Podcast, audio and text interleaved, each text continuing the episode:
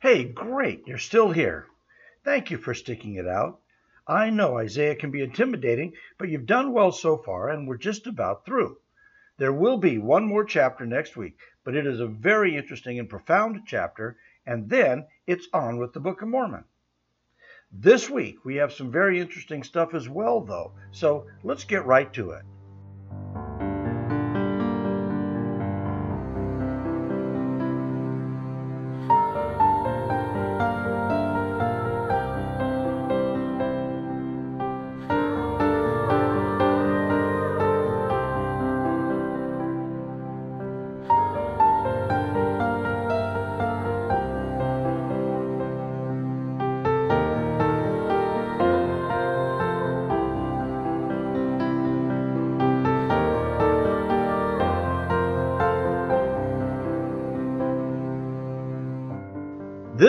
We are asked to study 2 Nephi 20 through 25, which will take us through five chapters of Isaiah and then Nephi's words at the end.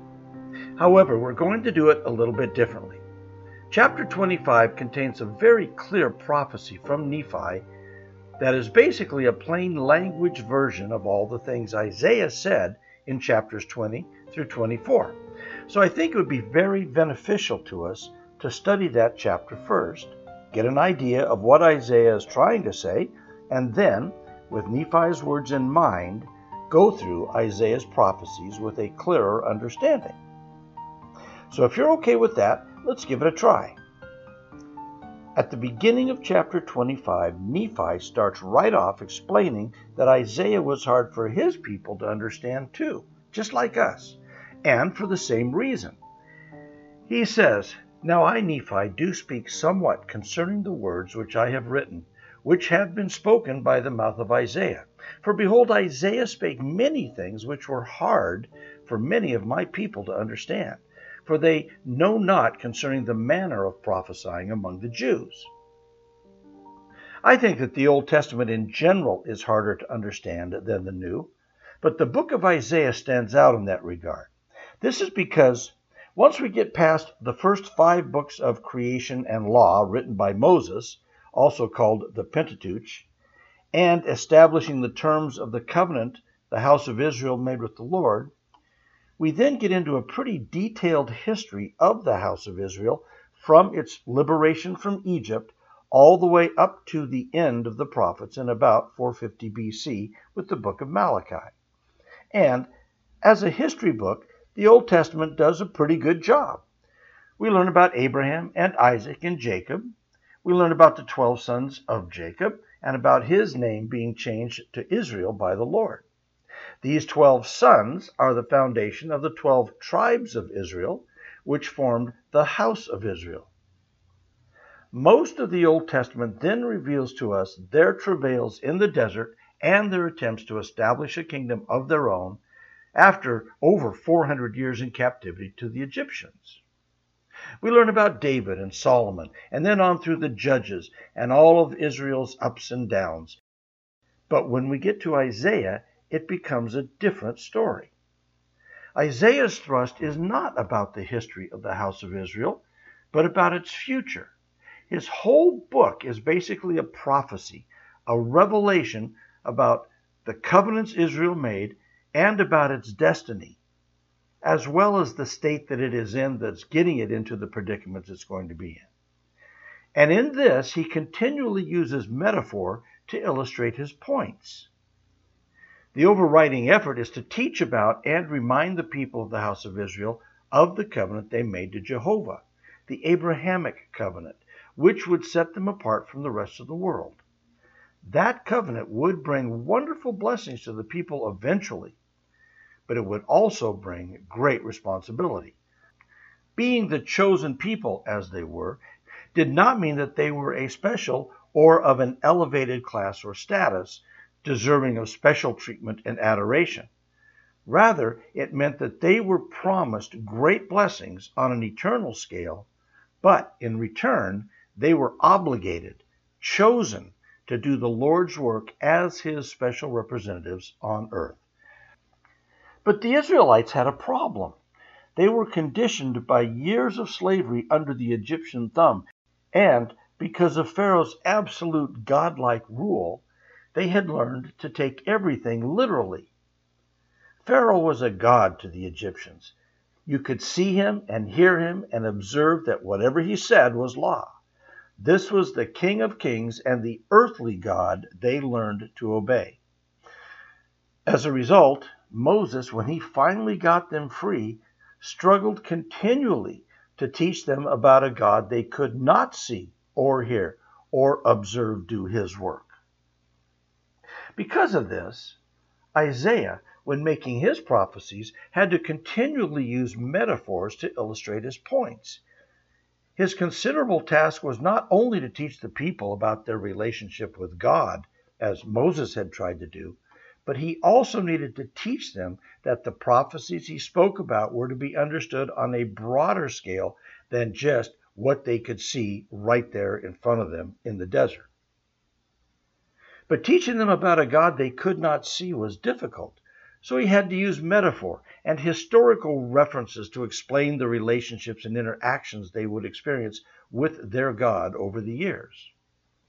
For example, he referred to God as a mother hen, and they as the chicks who would find refuge under her outspread wings. That they could understand when he warned them of the consequences of disobedience to the terms of the covenant. He said that God would take down the protective hedges built up around them, thus exposing them to the ravages of their enemies. You will see this as you go through chapters 20 through 24. On the other hand, Nephi spoke as plainly as possible so that there could be no misunderstanding. He knew that his people would have a hard time understanding Isaiah. He reveals why that is right off by saying, For I, Nephi, have not taught them many things concerning the manner of the Jews, for their works were works of darkness, and their doings were doings of abominations. Nephi tells his people that Isaiah's words can be understood by those who are filled with the spirit of prophecy, which, by the way, does not mean that they were prophets, but rather that they can understand prophecy. But for those who can't, he is going to speak as plainly as he can. He says, But I give unto you a prophecy according to the Spirit which is in me. Wherefore I shall prophesy according to the plainness which hath been with me from the time that I came out of Jerusalem with my Father. For behold, my soul delighteth in plainness unto my people, that they may learn. To my way of thinking, this exemplifies the whole Book of Mormon. Plainness is central throughout. We read a few weeks ago about the plain and precious things that were lost from the Bible. And Nephi and all of the Book of Mormon prophets seemed bent on presenting as much as they could in perfect plainness. I think right away of King Benjamin, who said simply, The natural man is an enemy to God and always has been and always will be forever and ever. That is as plain as you can get. None of this the unfaithful servant who failed to tend the vineyard adequately stuff. In the Book of Mormon, the prophets come right out and say what they mean. And so, in verse 7 of 2 Nephi 25, Nephi says, I proceed with my own prophecy according to my plainness, in the which I know that no man can err. Nevertheless, in the days that the prophecies of Isaiah shall be fulfilled, men shall know of a surety at the times when they shall come to pass. Now, what he shares is a plain vision of the things which he has just read out loud to his people from the writings of Isaiah that were on the brass plates. It is important to him to read from Isaiah to show his people that he isn't the only one saying the things he's going to say. He knows that they don't understand the way Isaiah speaks, but that's okay with him. He will clear that up. So I'm thinking if we read what Nephi says first and understand the message he is relaying, then we can go back and read Isaiah's words, which are quite poetic, and understand them much better. Much of Isaiah's message is concerning the destruction of the Jews from generation to generation as they continue to ignore the covenants they made with the Lord.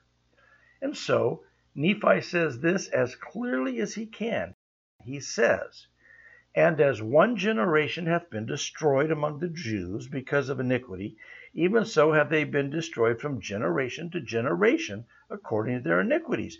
And never hath any of them been destroyed, save it were foretold them by the prophets of the Lord.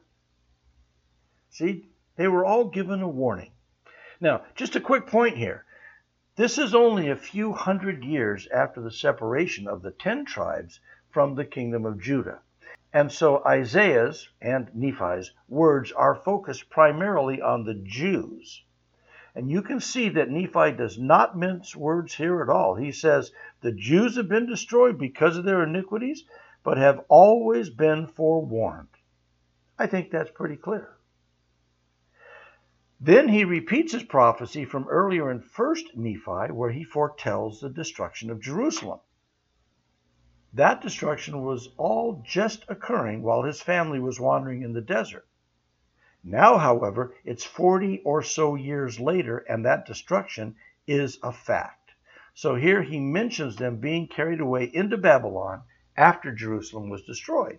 He says, Wherefore it hath been told them concerning the destruction which should come upon them immediately after my father left Jerusalem.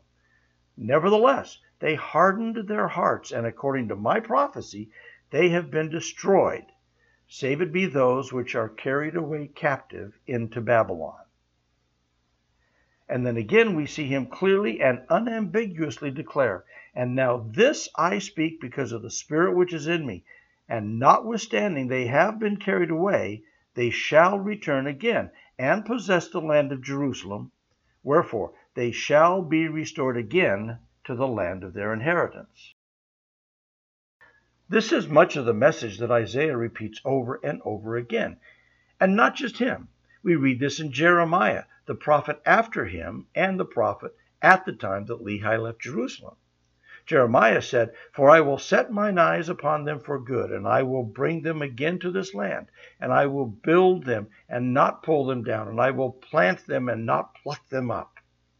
That's pretty clear as well, but Nephi avoids the poetic plant them and not pluck them up. The Jews were taken away out of Jerusalem by the Babylonians and held captive for another 60 years before Cyrus the Great conquered Babylonia and took possession of the Jews. He issued an edict of restoration and directed that they be returned to their homeland. He even sent along architects and engineers to help in the reconstruction of the temple. This was an historic event, and Cyrus the Great is the only non Jew to be declared as having been anointed by the Lord for his heroic deeds. But I think Isaiah and Nephi and Jeremiah are taking a longer view, a longer look into the future here. When Isaiah says in chapter 20 of 2nd Nephi, which is the same as chapter 10 in the Bible, And what will ye do in the day of visitation and in the desolation which shall come from afar? To whom will ye flee for help, and where will ye leave your glory? I think he is talking much further in the future. Much of his preaching was about the effects of the Jews rejecting their Lord when he came, and because of that rejection, they would be a scourge throughout most of their history. Nephi definitely refers to the restoration that Cyrus the Great initiated when he says, And notwithstanding they have been carried away, they shall return again and possess the land of Jerusalem, wherefore they shall be restored again to the land of their inheritance. But then he goes on in verse 12 of 2 Nephi 25 and says, But behold, they shall have wars and rumors of wars. And when the day cometh that the only begotten of the Father, yea, even the Father of heaven and earth, shall manifest himself unto them in the flesh, behold, they will reject him because of their iniquities and the hardness of their hearts and the stiffness of their necks. Nephi's prophecy gets remarkably specific and detailed. He says, Behold, they will crucify him, and after he is laid in a sepulchre for the space of three days, he shall rise from the dead, with healing in his wings, and all those who shall believe on his name shall be saved in the kingdom of God. Wherefore my soul delighteth to prophesy concerning him, for I have seen his day, and my heart doth magnify his holy name. True to form, Nephi is speaking with us as much plainness as he can. I don't think this could have been said any more clearly than this, and no one could reasonably mistake what he said. It took Isaiah several chapters to say all that, and indeed he did say it, but with many more words and with much more imagery. Here, look at this section from Isaiah 6 as found in 2 Nephi 16. And he said, Go and tell this people, Hear ye indeed, but they understood not, and see ye indeed, but they perceived not. Make the heart of this people fat, make their ears heavy, and shut their eyes, lest they see with their eyes, and hear with their ears, and understand with their heart, and be converted and be healed. Then said I, Lord, how long? And he said, Until the cities be wasted without inhabitant, and the houses without man, and the land be utterly desolate. And the Lord have removed men far away, for there shall be a great forsaking in the midst of the land. I think these Isaiah verses that we're looking at here this week, chapters 20 through 24, are looking more towards the second coming and the end of the world, as they say, as opposed to the destructions and drama that accompanied the crucifixion. Nephi says in this rather long passage, And after they had been scattered, and the Lord God hath scourged them by other nations for the space of many generations, yea, even down from generation to generation, until they shall be persuaded to believe in Christ, the Son of God, and the atonement, which is infinite for all mankind. And when that day shall come that they shall believe in Christ, and worship the Father in his name, with pure hearts and clean hands, and look not forward any more to another Messiah, then at that time the day will come that it must needs be expedient that they should all believe these things. And the Lord will set his hand again the second time to restore his people from their lost and fallen state. Wherefore he will proceed to do a marvelous work and a wonder among the children of men. Wherefore he shall bring forth his words unto them, which words shall judge them at the last day, for they shall be given them for the purpose of convincing them of the true Messiah, who was rejected by them, and under the convincing of them that they need not look forward any more for a Messiah to come, for there should not any come, save it be a false Messiah, which should deceive the people. For there is save one Messiah spoken of by the prophets, and that Messiah is he who should be rejected by the Jews. That's a lot for just three verses, but you can see how concise Nephi is and how specific. In chapter 20, Isaiah says essentially the same thing, but he uses imagery for wars and battles that they knew and understood, and he equates future events to past occasions that they can relate to. As you read Isaiah's passages, you will see numerous references to people and places that have not any context for us today. Just realize that when he is saying, Is not Calno as Carchemish, and not Hamath as Arpad? Is not Samaria as Damascus? Shall I not, as I have done unto Samaria and her idols, so do to Jerusalem and to her idols?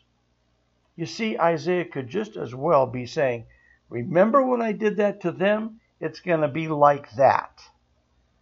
We don't really need to know the relationship between Samaria and Damascus, although if you took the time to look that up, you might find an interesting story that would make this more interesting. But the point is, even though Isaiah is talking about the last days, something which still lies in front of us today, even if it has already started, he was talking to people of his time that needed some sort of context to understand what he was prophesying. Finally, in verses 21 and 22, he says, The remnant shall return, even the remnant of Jacob, unto the mighty God. For though thy people Israel be as the sand of the sea, Yet a remnant of them shall return. The consumption decreed shall overflow with righteousness. Nephi's people, on the other hand, for the most part, did not understand those references any more than we do today, so Nephi just cut to the chase and told them what it was going to be like. He personally did know and even said, But behold, I of myself have dwelt at Jerusalem, wherefore I know concerning the regions round about. And I have made mention unto my children concerning the judgments of God, which hath come to pass among the Jews, unto my children, according to all that which Isaiah hath spoken. But because he wanted to teach them as plainly as he could, without all the historical references, he simply says, And now, my brother, I have spoken plainly that ye cannot err. And as the God liveth that brought Israel up out of the land of Egypt, and gave unto Moses power that he should heal the nations after they had been bitten by the poisonous serpents, if they would cast their eyes unto the serpent which he did raise up before them, and also gave him power that he should smite the rock, and the water should come forth. Yea, behold, I say unto you that as these things are true, and as the Lord God liveth, there is none other name given under heaven, save it be this Jesus Christ of which I have spoken, whereby man can be saved. See, here we see that he did offer one historical perspective that we can basically all relate to. It seems everybody knew the story of Moses and the stinging serpents, which, by the way, is the subject of another of my podcasts, episode number 48 Moses and the Fiery Serpents. Now, before I go on with more of 2 Nephi 25, let's take just a moment and look at more of the words of Isaiah to see if they make any more sense now that we have a better perspective on them. All of chapter 21 should seem pretty clear to you, but here's just a sample. And it shall come to pass in that day that the Lord shall set his hand again the second time to recover the remnant of his people which shall be left, from Assyria and from Egypt and from Pathros and from Cush and from Elam and from Shinar and from Hamath and from the islands of the sea. Or how about this? He shall set up an ensign for the nations that shall assemble the outcasts of Israel and gather together the dispersed of Judah from the four corners of the earth. An ensign is a flag, and a flag represents a kingdom. This verse is saying that when the Lord returns, he will establish his kingdom, and the gathering of Israel will be completed. In chapter 22, he says, Behold, God is my salvation. I will trust and not be afraid, for the Lord Jehovah is my strength and my song he also has become my salvation. Therefore, with joy shall ye draw water out of the wells of salvation, and in that day shall ye say, Praise the Lord, call upon his name, declare his doings among the people, make mention that his name is exalted. Sing unto the Lord, for he hath done excellent things. This is known in all the earth. In chapter 23, we read, and I will punish the world for evil and the wicked for their iniquity. I will cause the arrogancy of the proud to cease, and will lay down the haughtiness of the terrible. Every one that is proud shall be thrust through, yea, and every one that is joined to the wicked shall fall by the sword. Yea, for I will be merciful unto my people, but the wicked shall perish. And then, as we get to the end of this part of Nephi's sermon and reading of Isaiah, he says, For the Lord will have mercy on Jacob, and will yet choose Israel, and set them in their own land. And the strangers shall be joined with them, and they shall cleave to the house of Jacob. And the people shall take them and bring them to their place, yea, from far unto the ends of the earth, and they shall return to their lands of promise. And the house of Israel shall possess them, and the land of the Lord shall be for servants and handmaids, and they shall take them captives unto whom they were captives, and they shall rule over their oppressors.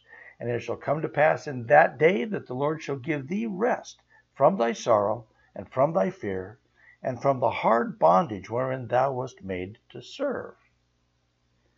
This is a wonderful promise for the house of Israel and all of us who belong to it. And I think that with the perspective we've been discussing, that was easy enough for all of us to understand. But then Isaiah has one more powerful thing to say, and I love it.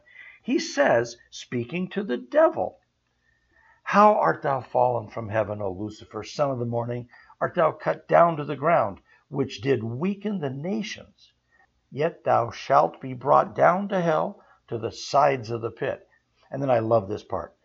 They that see thee shall narrowly look upon thee, and shall consider thee, and shall say, Is this the man that made the earth to tremble, that did shake kingdoms? In other words, he's saying, Are you the measly little twerp who wrought all of this mayhem and destruction and sin and torment and unhappiness? What a great put down. Or as the kids today would say, ooh, burn. It seems to me that if we understand the context of what Isaiah was trying to say, then the actual words he used are much easier to understand. He had to tailor his teachings to the people he was speaking to, and they were literalists. Everything had to be put in terms that they could see and understand with their experience. That we didn't have the same experiences as they means that we are sometimes left in the dark as to what Isaiah was trying to talk about. We do not know what he was referring to when he mentions Carchemish or Calno. We generally don't have any historical perspective on Syria and Assyria. Most of us don't even know the difference between the two, and certainly not what they meant to Israel. Sadly, we let these things block us from studying, from really studying the words of Isaiah.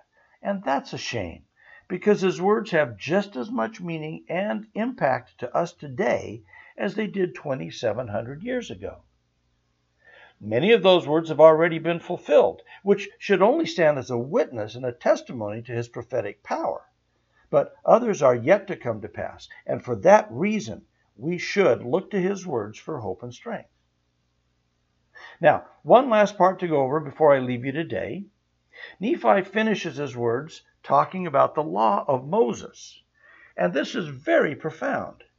He puts the law of Moses into a perspective that we find nowhere else. I did a podcast episode on this also. It was episode number 14, The Law of Moses. He shows what the true and real intent of the law of Moses was and is. Most of us think of the law of Moses as the rules for orderly living, and indeed the fundamentals of it are good for that.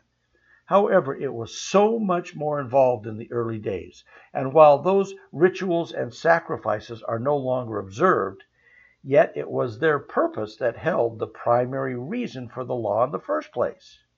You see, the law of Moses was not the original intended law for the house of Israel. It was not what Moses brought down from the top of the mountains.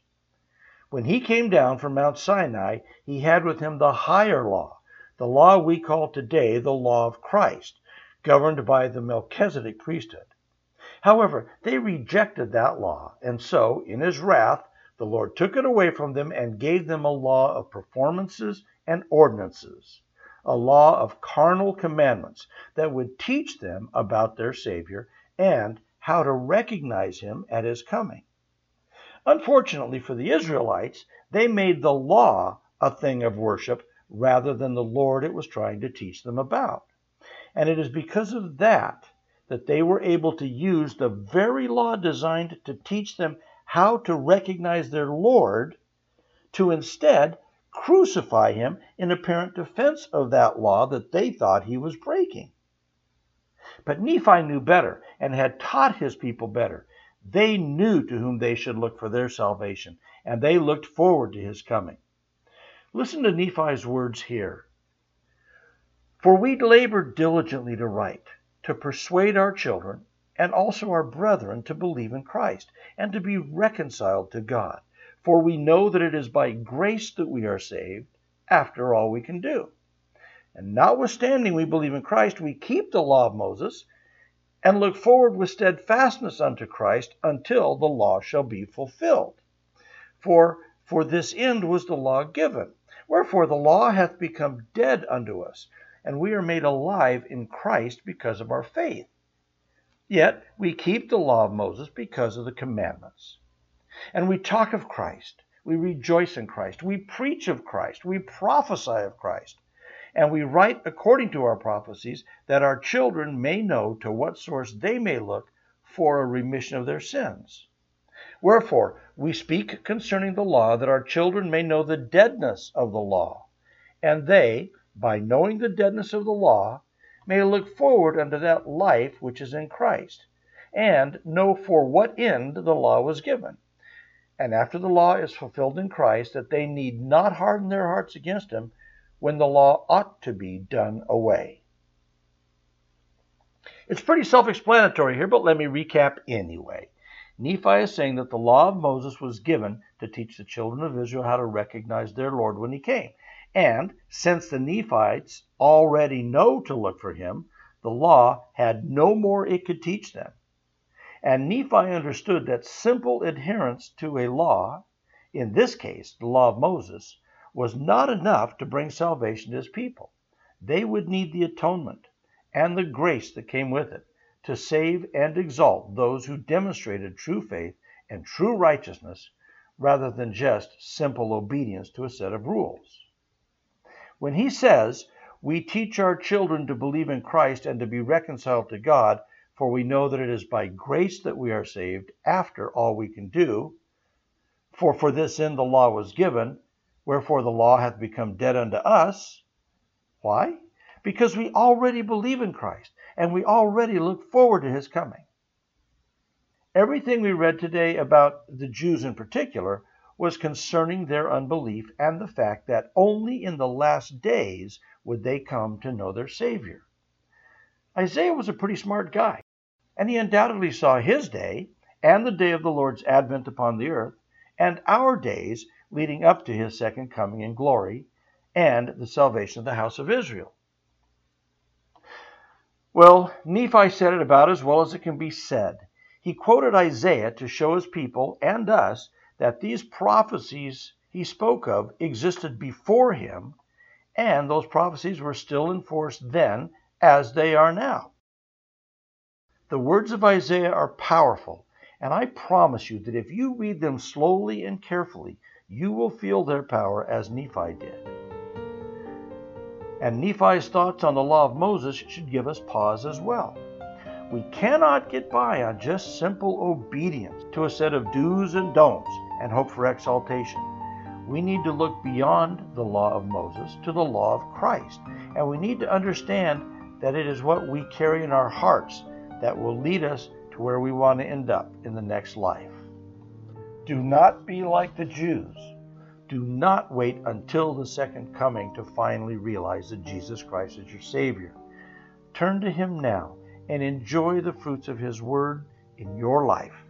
I promise you will be blessed and so much happier. And of this I bear testimony. In the name of Jesus Christ, amen. I'm Mark Swint. Thank you for listening.